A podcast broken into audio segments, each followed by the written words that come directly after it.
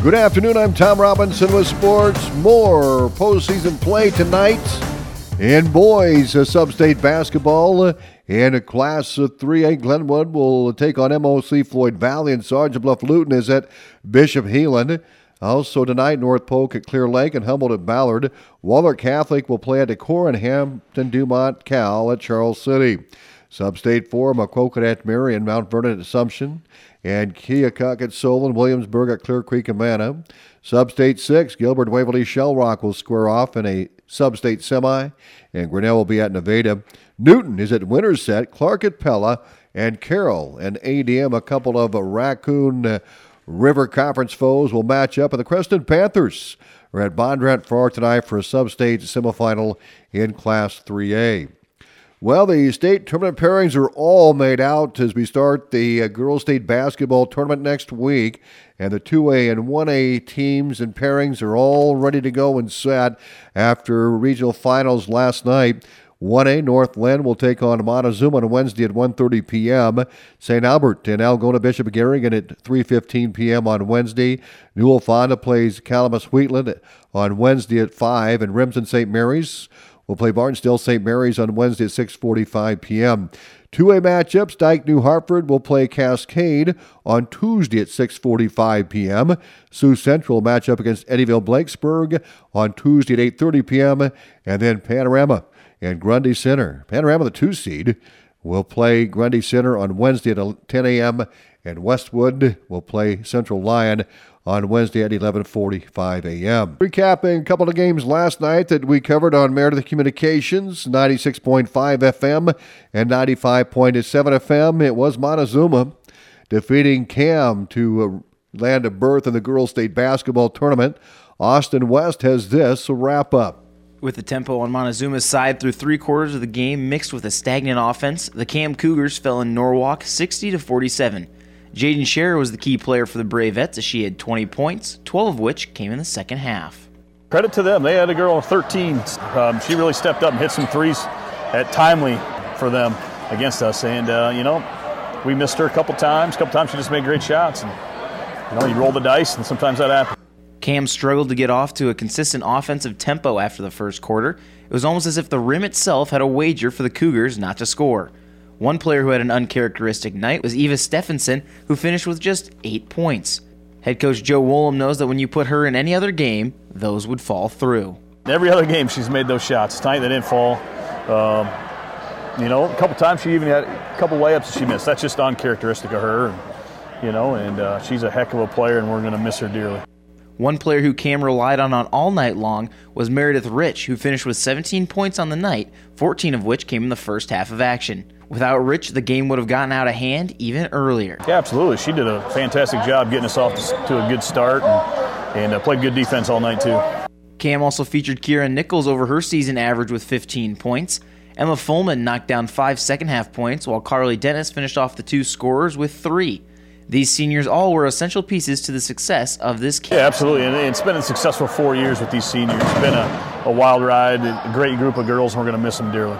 Looking down the opposite side of the floor, Montezuma's Ellen Cook knocked down 13 points, eight of which were on free throws alongside Sharisa Wettering, who also had 13 points. Claire Eresius had eight points, while Vivian Cook knocked in six. While this senior squad will not be involved in any more postseason basketball, they look on to the spring and summer sports seasons.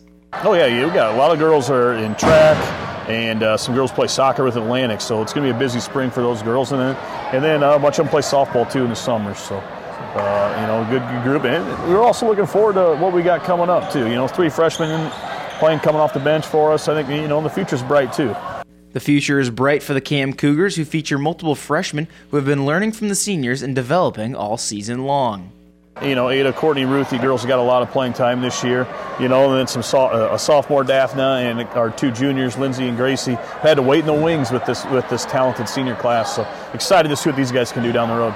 Cam finished the year 21 and 3 with a 14 and 2 conference record, while Montezuma continues on with a 19 and 4 record and finished 13 and 2 overall in their conference. Montezuma will earn the 8th seed in the bracket and face North Linn in their next game. Congratulations to the Cam Cougars on such a fun and successful season. I'm Austin West reporting. Austin, thank you. And Westwood topped uh, Exira EHK in that regional uh, final in 2A last night at Denison 55 to 35.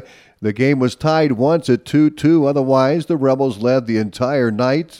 They took a first quarter lead 15 to 11 and they led 25-14 at the half. Third quarter, the Spartans uh, slapped on a tough defense, causing multiple turnovers, but they struggled to make some buckets, and the Rebels able to hold their lead 35-22 before finishing out the game with a 55 35 win. Head coach Tom Peterson was proud of how his team came out and played in the second half. You know, coming out of the second half, I still felt pretty good. We weren't playing very good basketball, com- uh, complementary to each other. Um, you know, we had opportunities to cut into some things, but, you know, the second half, uh, the grit that the gals showed, we had them at 32 points, I want to say, for five minutes. And, like, and, I, and as I was telling the coaches, we just couldn't get shots to fall.